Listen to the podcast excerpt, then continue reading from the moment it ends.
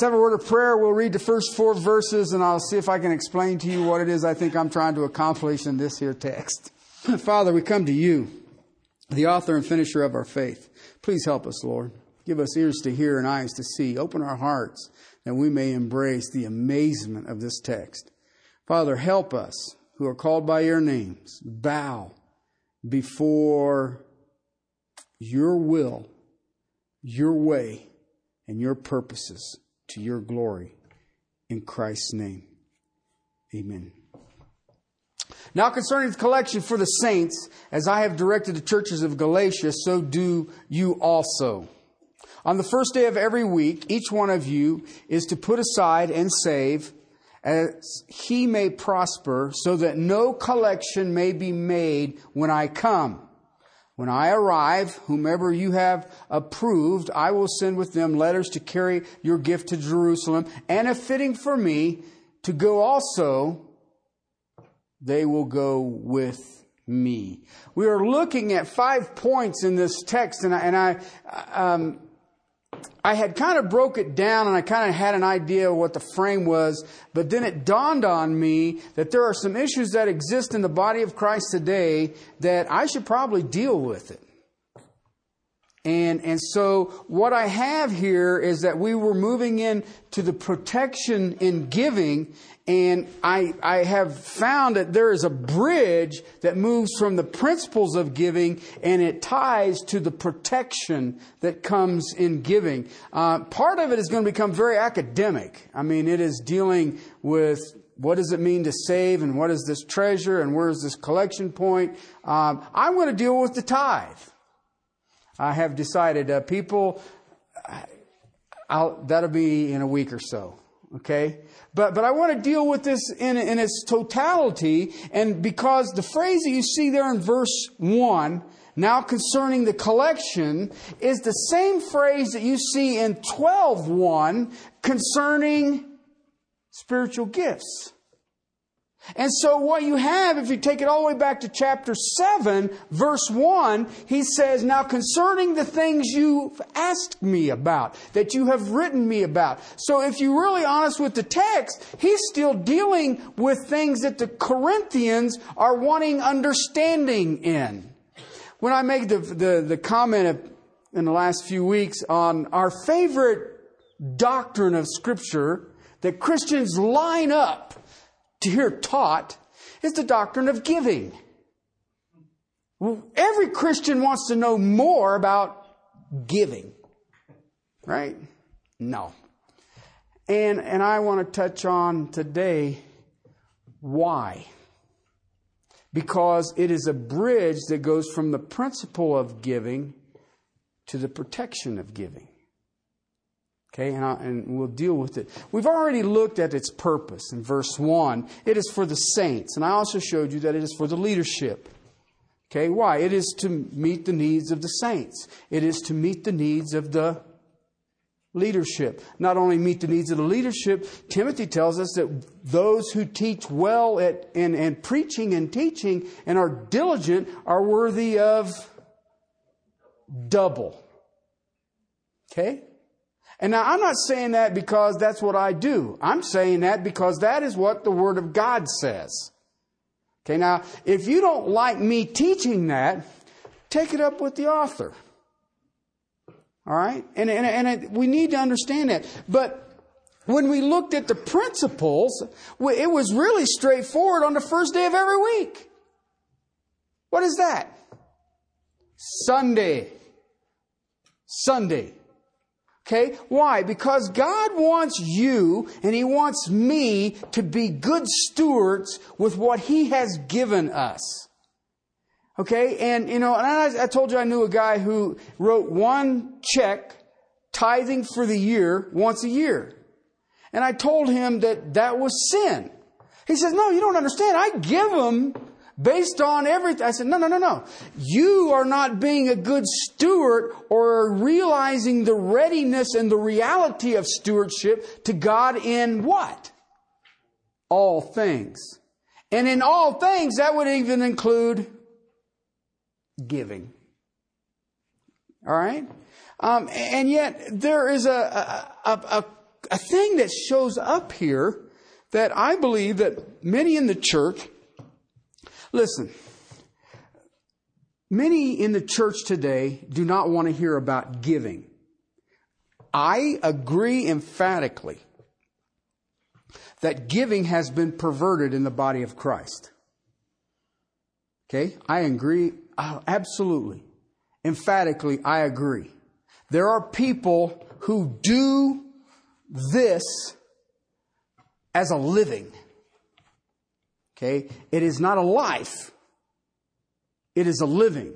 And God, in some cases, exposes it, does He not? We have seen that here in our community, both north and south, that God says, no, they're charlatans. And I will call them charlatans. I will call them false teachers. Okay? I will call them in the line of Balaam. Okay? They're doing it for the cash. They're doing it for the cash.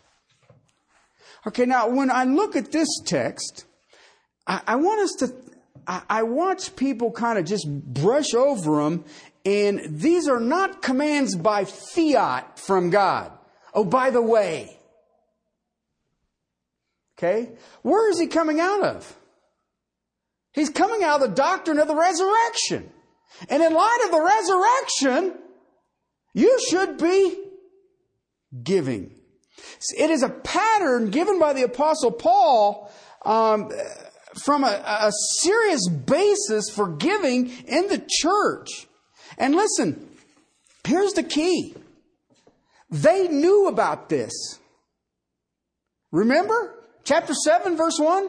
Now concerning the things which you wrote, they understood that they were supposed to be giving. and, and I watch at times people struggle with this, and I, I think the thing with giving is, is, is this simple for me. Are you available to God?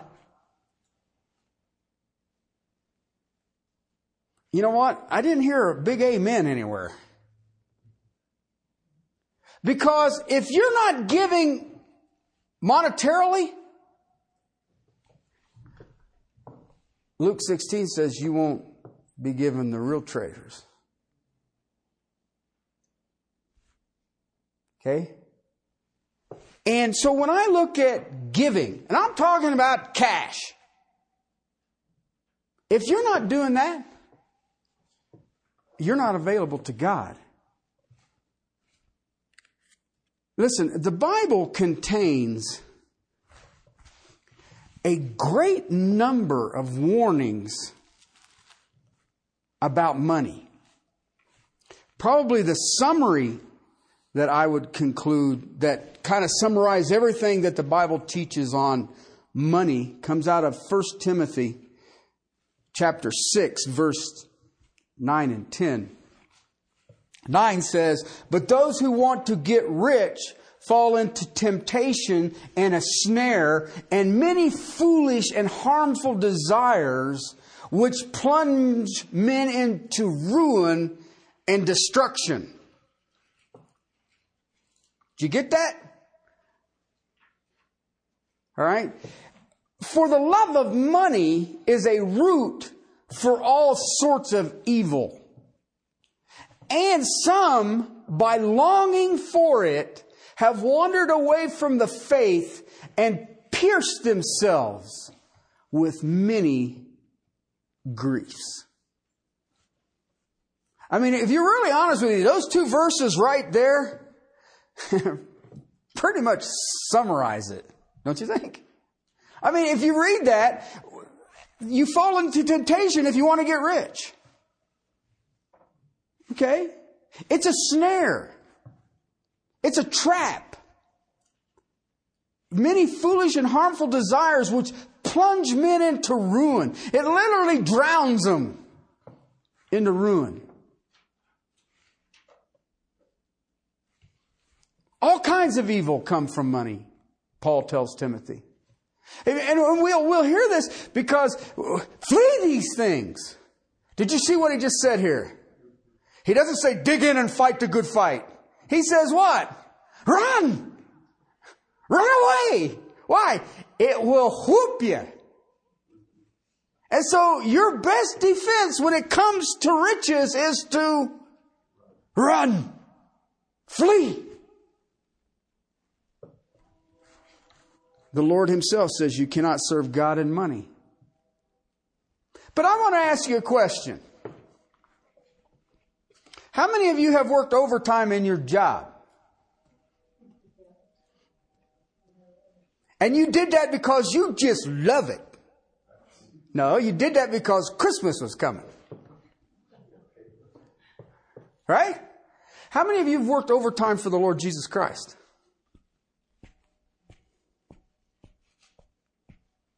I mean, I wonder if anybody really ever worked overtime in their job so that that extra money I can give to Jesus.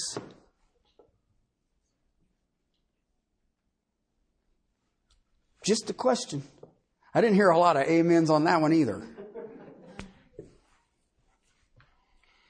I don't get paid overtime, so I try to avoid it.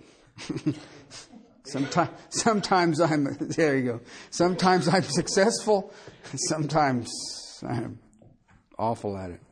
Listen, I want you to understand something. Money can definitely be a curse. I mean, it is really obvious here in 1 Timothy 6 that Paul is warning Timothy, you know, this has got ugly all over it.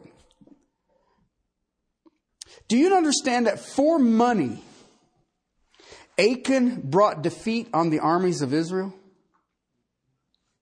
For money. Not only did he bring defeat, he brought death to himself and his entire family, all for money. Did you know that for money, Balaam sinned against God and tried to curse God's people? Now, people say, well, that Balaam, I, I, I like this donkey. Do you know that Balaam prophesied Messiah? Do you know that Balaam was set aside as a prophet? And you know who set him aside as a prophet? God did. Balaam. But what happened to Balaam? The love of money. Did you know that it was for money that Delilah betrayed Samson? I mean, and it was obvious that God's hand was on Samson. Even Delilah saw that. And yet, for money, for money, Gehazi, he lied to Naaman and Elijah and became a leper. And it's for money. Do you know that it was for money that Ananias and Sapphira said that I will lie to the Holy Spirit? For money. Did you know that it was for money that Judas sold the Son of God and damned his soul?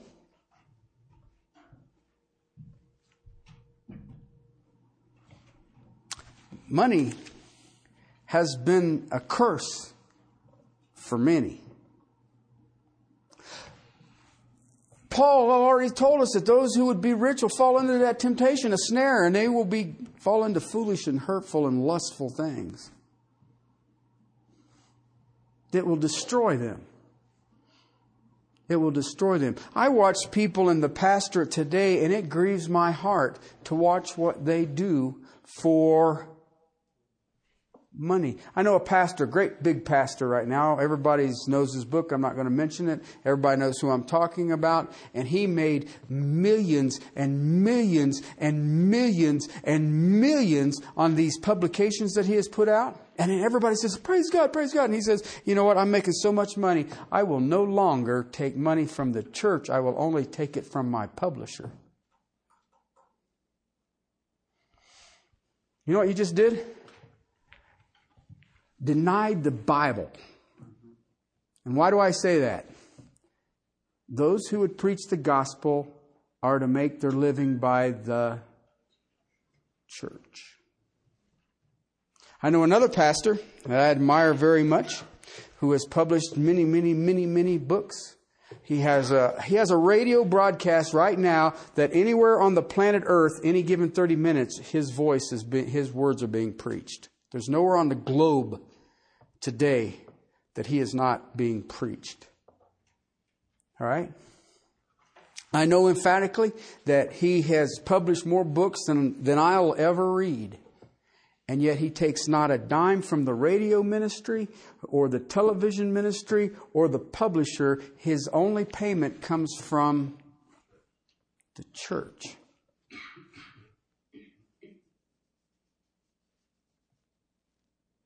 How is that?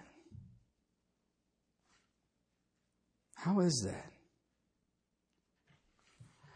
Because, on the other hand, money is a curse. On the other hand, the Bible teaches that money can be great blessing also. God says that silver and gold are His. In Deuteronomy chapter 8, it says God, it is God who has given us the power to get wealth. In 1 Corinthians chapter 4 verse 7, he says, "What do you have that you did not receive?"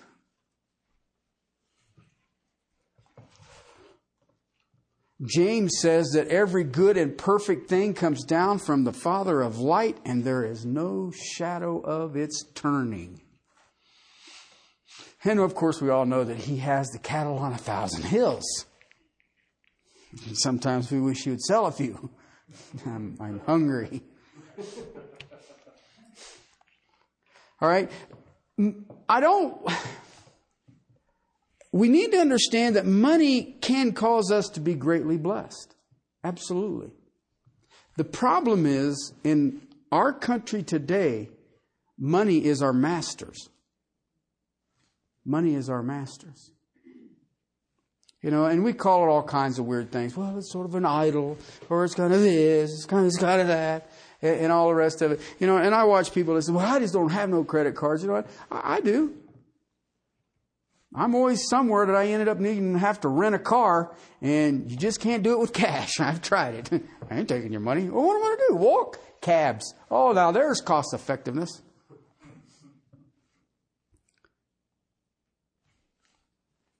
But the problem is, is that we allow finances to master us. You know, when I hear that these ministries are suffering, uh, I meet with a number of pastors here in town, and everybody keeps telling me that their giving is almost dried up.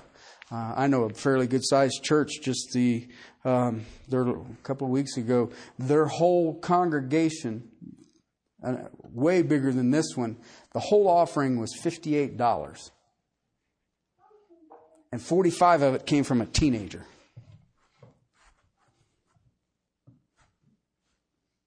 But they will all tell you that I am just financially strapped.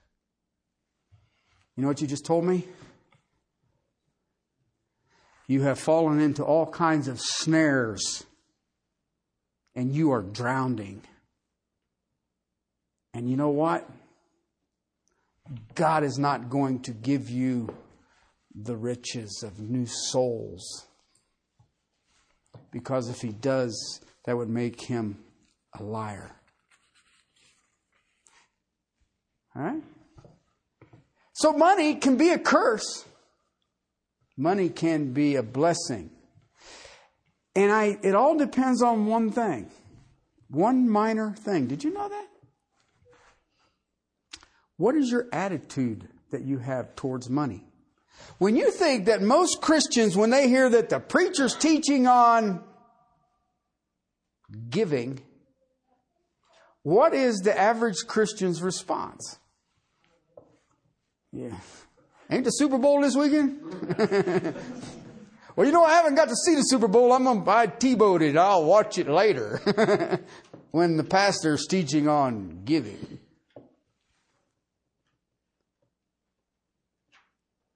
Do I have an attitude of sharing of giving? I mean, do, let me ask you a question. Everybody who is here today believes that the Bible is the Word of God, right?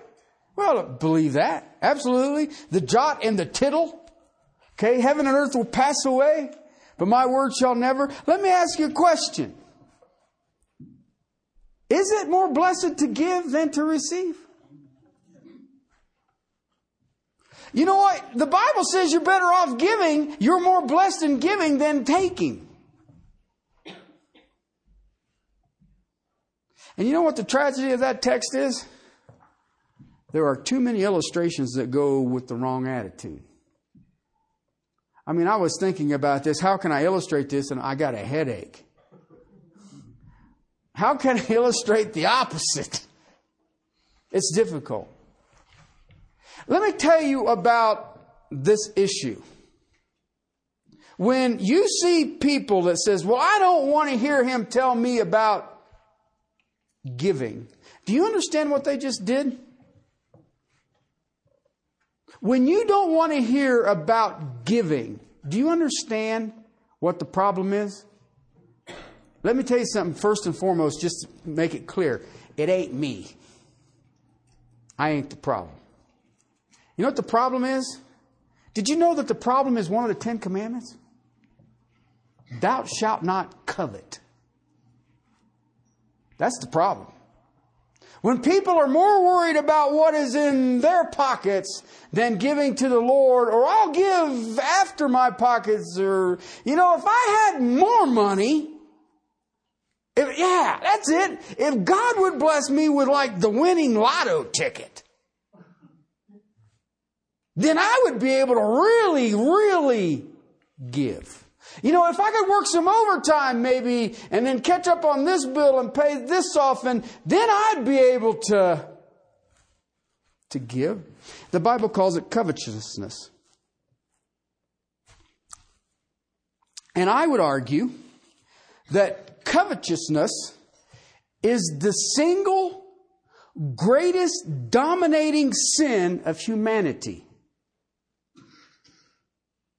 In fact, I shared it. It's one of the Ten Commandments. And I believe that it's basic. I believe it is the very, very fabric, the very nature, the very DNA of humankind.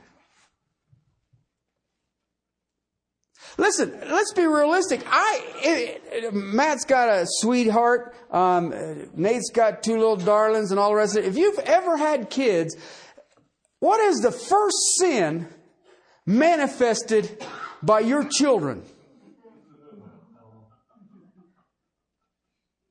I mean, before they even get a vocabulary, you will hear the word mine.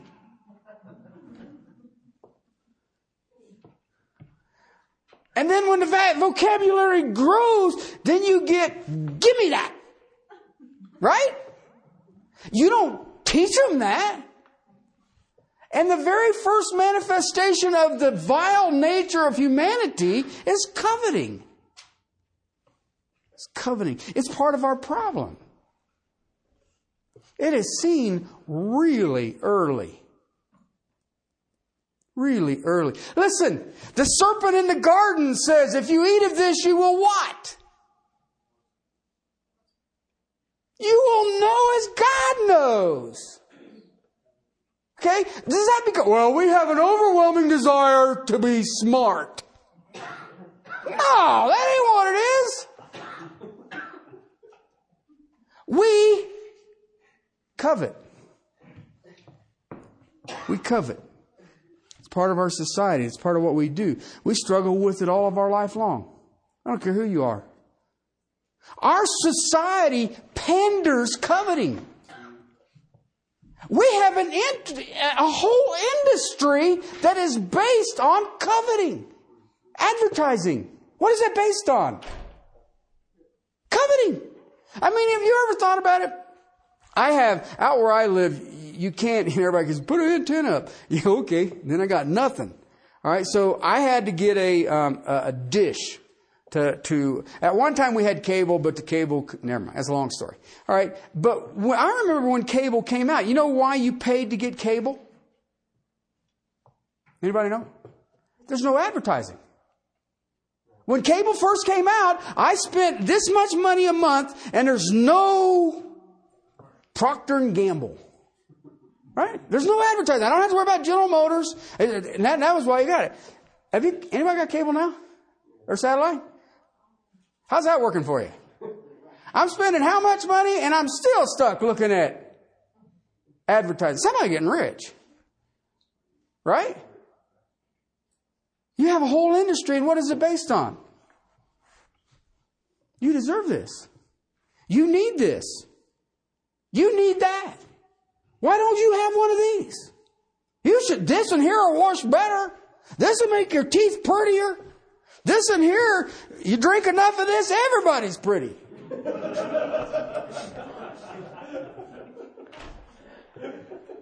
well, ain't it true? Our society panders this and pushes this in ways that will make it tough to fight.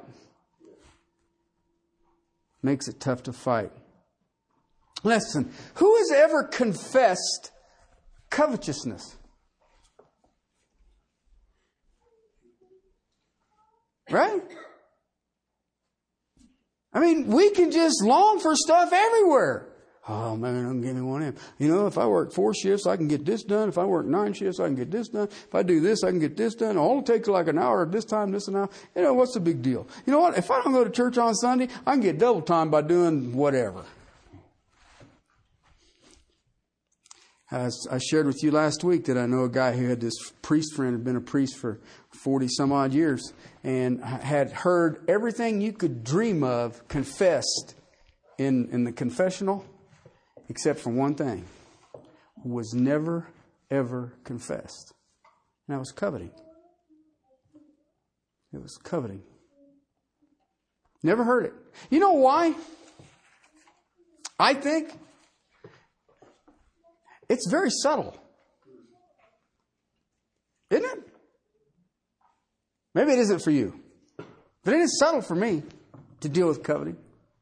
Just very subtle. It just creeps in. You just look at something, you see something, or you hear something, and hmm, maybe.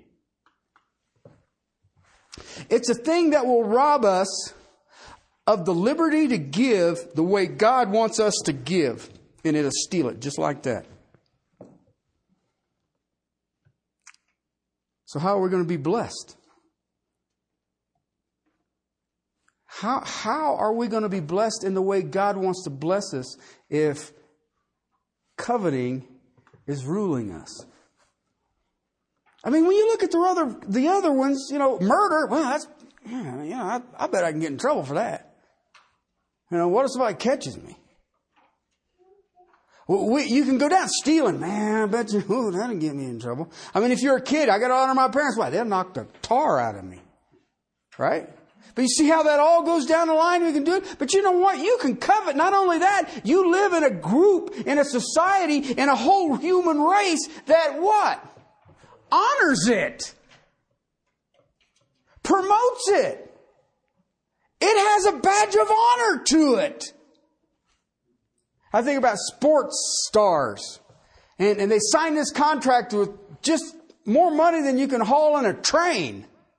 And then about halfway through, they say, you know what, I'm going to break this contract. I need more. What? Yeah, I, I, I need more. We sign a contract to buy an automobile, and then a new smell wears off, and it ain't very long. I mean, you're always out shining it and buffing it and polishing it and, and vacuuming it. And then finally you get tired of it. And the next thing you know, you want what? Another one. Why? I need it. I deserve it. I got a house. You want a house? I remember buying a house. The big thing was to have carpeting on the floor.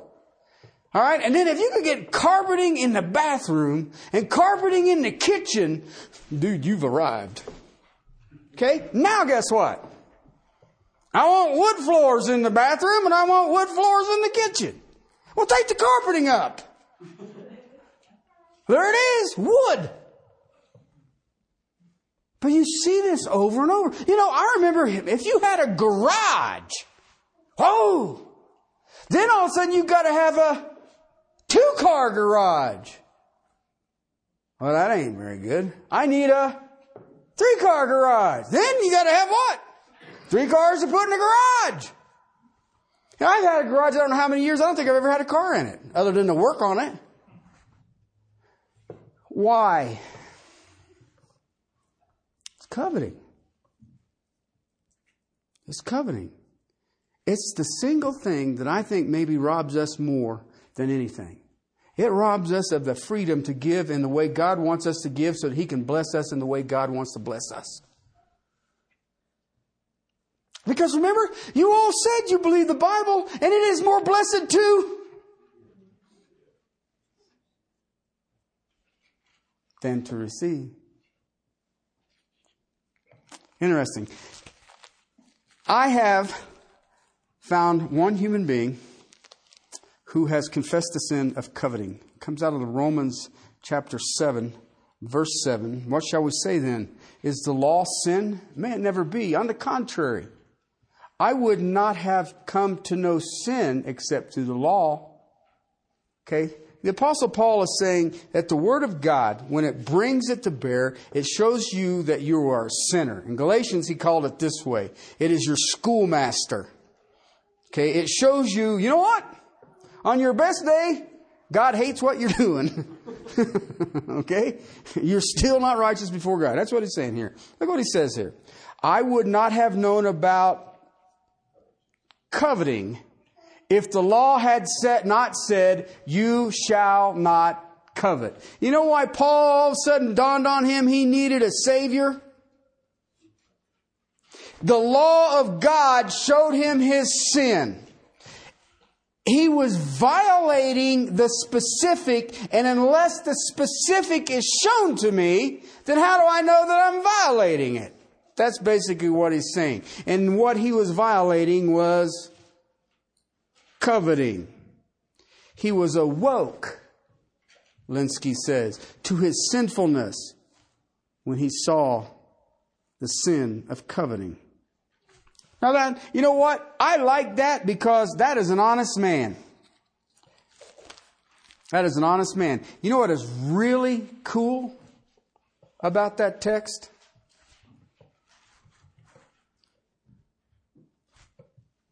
Acts chapter 20, verse 33. This is at the conclusion of Paul's ministry. He's drawing near. And here's what the Apostle Paul says I have coveted no one's silver or gold or clothes. You yourselves know that these hands ministered to my own needs and to men who were with me. You know what's good about that? Once he identified that he had a problem, who helped him? He overcame the sin. What was it? Coveting. Think about it. Is there any greater sin in your life right now? I didn't hear an amen. Is there? What in our lives right now controls us more than coveting? I would argue nothing.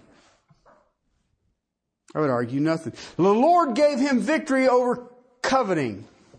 But he was honest enough to admit it was a problem. You know, and I, I, I, I run into people and I say, well, you just don't understand, man. I live from paycheck to paycheck. How can I covet? Let me tell you something.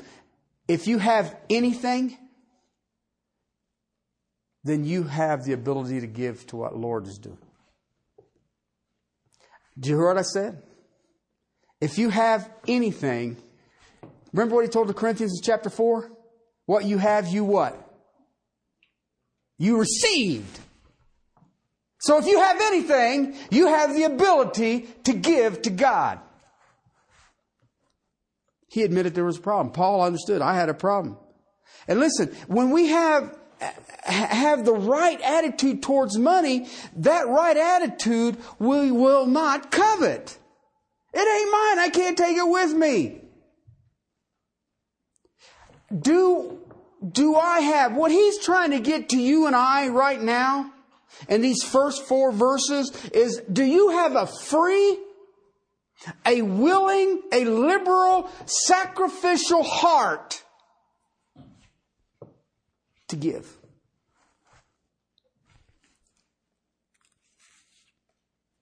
So listen, Corinthians wanted this information.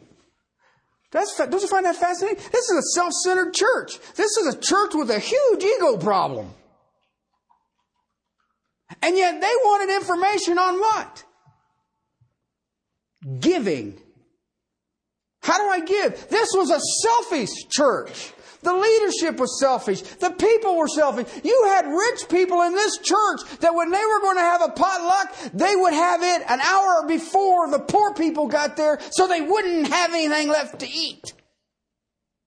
And yet they were concerned and had written the apostle Paul to say, hey, what about giving? The Lord's table had become a time of drunkenness. And yet they were concerned about giving.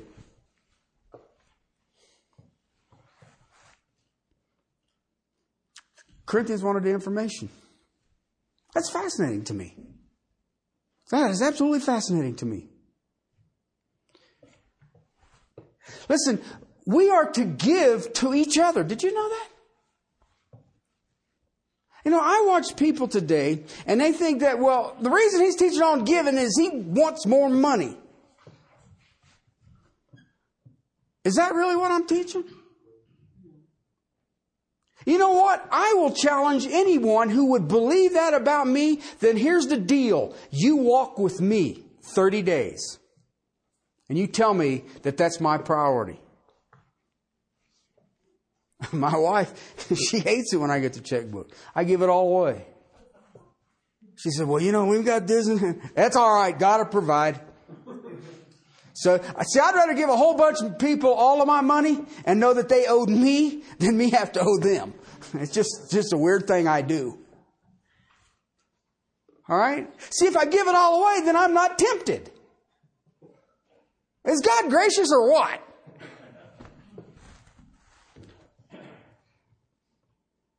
You know what? I read about the first church in, in, in, in, in Acts chapter 2 and 3, and it says what about them? They had what? All things in common. Do you know what that means? They had all things in common. You know what that, you understand what that means? You're here for me and I'm here for you. And you for you and you for you and you for you and you for you. It just goes across the board. And let me tell you something. If God is unchanging, tell me how that changed. It's the manifestation of the Lord Jesus Christ to a lost and dying world. Is it seen? That's why we went through and over the course of the years of my ministry here, we purged our quote unquote missionaries. And we went to the men and the women who needed it the most, who were steadfast on the Word of God. And those are the ones that we invested in. And guess what? God has reaped us a, a, a, harvest that you and I could have never dreamed of. You know, I brought this up about this thing going on in Israel and you want to broadcast here and everybody says, ah, we just can't afford it. How quickly we have forgotten. How quickly we have forgotten. Do you understand that this church right now sets, if you take Pastor Paul out of the mix and you take what Nelda Tama did out of the mix, okay, just what we've done in Western Russia is only responsible for 19 expository preaching churches reaching a lost and dying people. That's all. Our smallest church that we have effect, direct inline effect with, their Sunday school class is bigger than our church. And you're telling me what?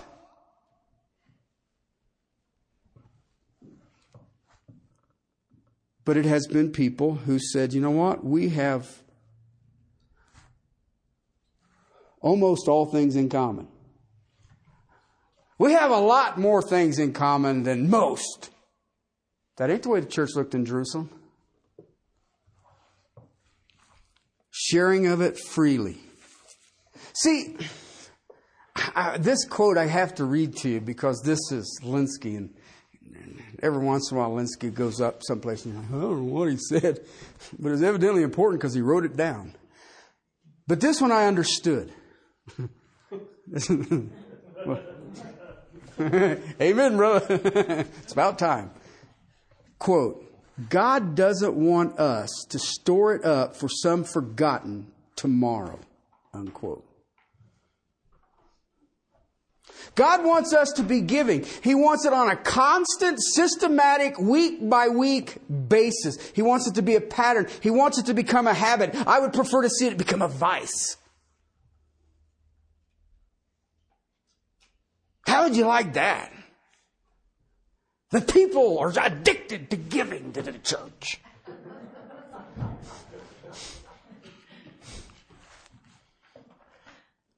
Listen, we are always facing the realness of our stewardship. Always. We have a primary responsibility to give to the needs of the believers, whether it be spiritual or physical, and usually it is both. Both.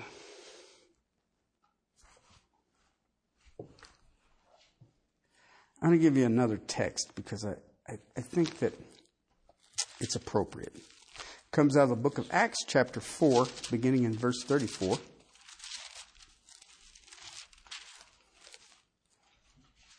Remember, I shared with you what was going on in Jerusalem, right? This is the Jerusalem church, First Baptist Church of Jerusalem. It's the first church ever. Verse 34 says this For there was not a needy person among them. For all who were, do I read on? For all who were owners of land or houses would sell them and bring the proceeds of the sales and they would lay them at the apostles' feet and they would be distributed to each one as any had need. Now Joseph, an illustration. Joseph's a Levite, a Cyprian birth, who was also called Barnabas by the apostles, which translates means son of encouragement who owned a tract of land. He sold it and he brought the money and he did what? Laid it at the apostles' feet. Then chapter 5 gives you the contrast. I want you to understand something about this text. Okay, and I'm going to close with this thought. Do you understand that the apostles didn't say, sell it and give us the cash? They didn't say it. The people who owned property, who had this ability, said, what is going on here is more important than a tract of land. And let me help it. And let's be realistic. They did have a phenomenon that you and I, that would scare me to death if I preached a message and all of a sudden we had 5,000 new people. Okay? I'm out of here. You guys handle it. I mean, they did have at least 10 disciples who walked with Jesus for three years. We don't have that. But you see what I'm trying to get at? Then all of a sudden he preaches another. We got 3,000. We got a church that started out with 500 shaky at best people, and now we got 10,000. What do you think we ought to do? Make missionaries. Oh, that's going to take some time. Pooh. We don't have time. So what do we need to do? We need to start putting these people up in our homes because the Bible says, as you are going, make disciples of all peoples.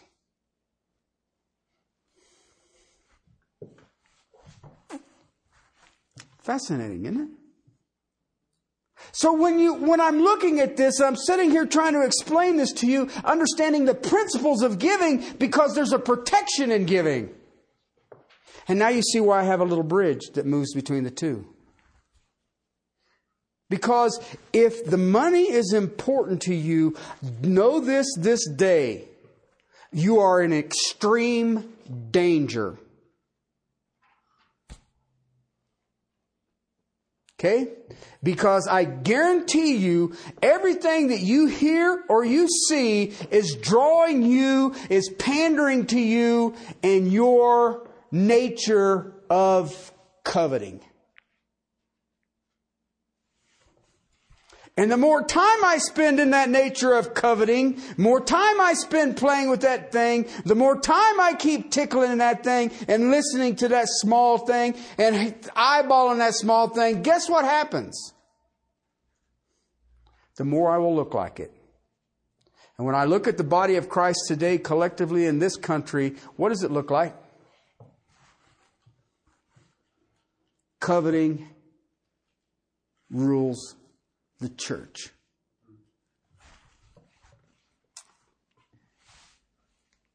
And now, by the grace and mercy of our Lord and Savior Jesus Christ, every single one of you has been warned. I didn't get an amen out of that one either. This is about as un amen as I'm going to get today. You're right, dude. Can we go eat now? Thus saith the Lord. Okay? I know. Why didn't you teach on evolution? Let's have a word of prayer. Father, thank you for your word. Thank you for the abilities that you have given each and every one of us. Father, the freedom of this land, um, the, uh, the economy of this land, uh, the economy of each of our homes that are represented here. Father, the, just the amazement that you continue over and over. But Father, help us. Help us as you helped our brother Paul as he was convicted of his sin of coveting. And yet, Father, by your grace and mercy, through the power of your Holy Spirit and the proclamation of your word, he had victory. Father, give us victory. Give us victory. That we may walk in a manner worthy of our calling, that we may be overwhelmed by what you do, and that, Father, that you would give us the true riches, souls to invest in, to strengthen, and to watch you mold in the very image of Jesus, our Lord and Savior.